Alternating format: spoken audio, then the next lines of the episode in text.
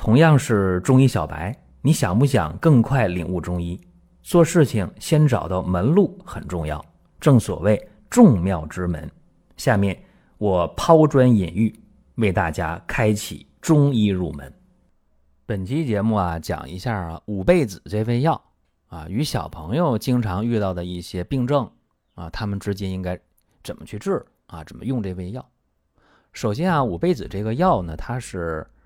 敛肺降火、涩肠止汗、敛汗止血、收湿敛疮。哎，就我讲这么多啊，基本上就符合今天我讲的这些这些小朋友常见的病啊，像这个盗汗的啊、自汗的，包括这个肚脐儿发炎、脐炎的、液体的、腹泻的、鹅口疮的。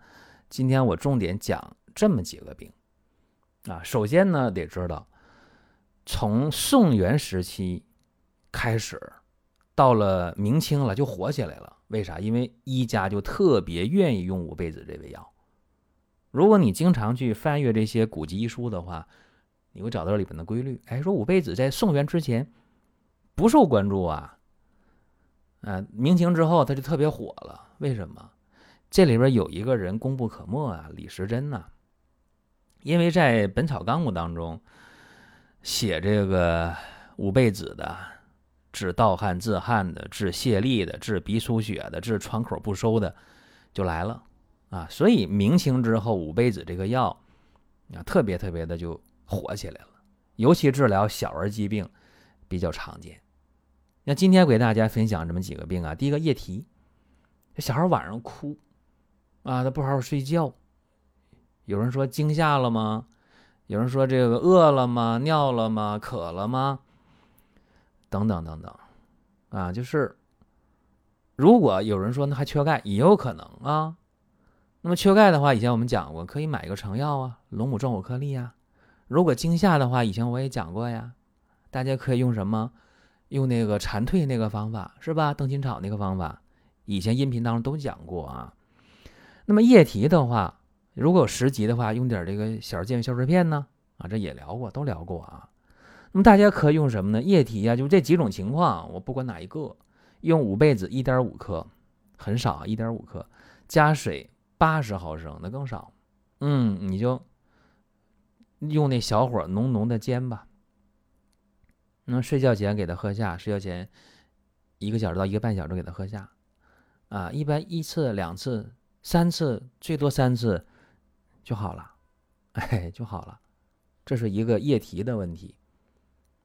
当然，同时缺钙的补钙啊，惊吓的，包括十级的各个方法也说过了。其实我们讲的很多的方法，大家如果逐条去听这音频，啊，会发现好多有用的东西。而且呢，这个音频跨度特别大，大家听的时候看一下音频下方标记的时间啊，是哪一年的啊？跨越了五六年、六七年的时间。我们专辑一直在更新，还有呢，就是大家在具体用的时候方法找不到，你也可以通过公众号看文字啊，是吧？呃，一个公众号叫“光明远”，阳光的光，明天的明，永远的远，可以关注一下，包括沟通起来也方便。再一个，可以音频下方留言。那么说完液体了，咱们讲一个奇言，小孩奇言这也挺多的。尤其那个新生儿那个脐带啊，就脱落那段时间，发炎很麻烦啊。用什么方法呢？你说我在医院治了可以。如果说我这哎呀挺偏远，去医院特别费劲啊。我这离那个乡镇医院我还得七八十里路，有没有？有，有这地方。那么大家可以参考一下啊。五倍子五十克，生龙骨二十五克，冰片零点二克，这三味药呢，给它研成细粉末。用这个老陈醋啊调成糊，敷到肚脐儿这个部位啊，然后每天换一回药就行。你敷上药了，纱布给它盖上，胶带一粘就可以了啊，治这个脐炎。而且这个脐炎不仅是小朋友，成年人啊，尤其是夏天的时候玩水啊，游泳去了，也容易出这问题啊。尤其小孩淘气啊，或者有一些女士爱美，哎呦，我这肚脐里边怎么不干净啊？啊。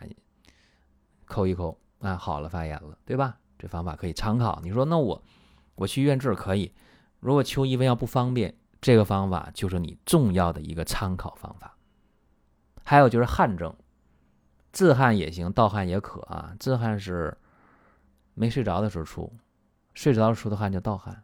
用什么五倍子和五味子？注意啊，五倍子和五味子各十五克，研细粉末，打成细粉混合。睡觉前用温开水调成糊，塞肚脐里，用纱布胶带固定。每天换一次药，观察一下，两三天效果一般都出来，效果还挺好。再一个，我想说一下腹泻的问题。这个小朋友的腹泻呀，啊，挺麻烦。那么吃这个不行，吃那个不行，吃啥都腹泻，那就不是吃东西的问题了，对吧？吃啥都腹泻，就不是吃东西，是脾胃的问题。用什么方法呢？哎，五倍子十五克，给它炒黄了，再过来炒黄了啊。吴茱萸六克，胡椒粒六十克，丁香六克，苍术十五克，也炒黄。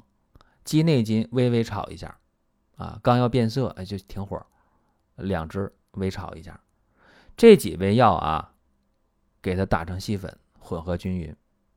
每次用多少呢？零点五克就行，都不用多，一颗的一半，零点五克。用那个医用的酒精调成糊，啊，塞肚脐里，纱布胶带固定。哎，每天换药，用三天两天观察一下，看这小朋友的慢性腹泻管不管用。那又是一个方法，还有啊，我要说这个鹅口疮了。这鹅口疮特别遭罪啊，尤其那个小朋友免疫力还不太健全啊，感染那个念球菌，哎呦，那嘴边长那个那个那个鹅口疮啊，嘴唇内侧呀、假黏膜上啊，哎呦，就长这个白色的膜状物。这个病啊，高发在小朋友身上，特别遭罪。而且这个病也不是绝对小朋友，成年人也可以发病，这才麻烦呢，是不是？怎么办呢？简单啊！你要说那我到医院去治呗，可以，可以啊。你方便就医的话，那没问题。就怕那缺一少药的地方，怎么办呢？五倍子二十克，冰片三颗，研成细粉末，在这个有这个白色的膜状物的。啊，这个鹅口疮的位置上，你给它抹上。抹的话疼就吹，一吹，哎，吹上，很简单啊。一般呢，一天呢吹那么一两回、两三回，往往你睡一觉醒了，第二天它就好了啊，就这么简单。所以说，你看啊，今天和大家讲这些小朋友啊，容易得的这么多病，那么大家把它记下来，用的时候就。相当的方便，而且大家可以通过公众号了解更多的方法。常见病多发病怎么办啊？一般不是一个方法，有一堆的方法啊，一个病一堆的方法，你可以参考。公众号光明远。还有一点啊，就是大家在听完音频之后了，你你要记得啊，你很方便就可以留言。留言的话，我们会回复啊，沟通起来也很方便。再有呢，就是音频我们听的时候，呃，可以转发。啊，身边有有需要的，嗯，转发一下很方便，然后就帮到身边人。好了，各位啊，本期音频呢到这儿就结束了，我们下一期接着聊。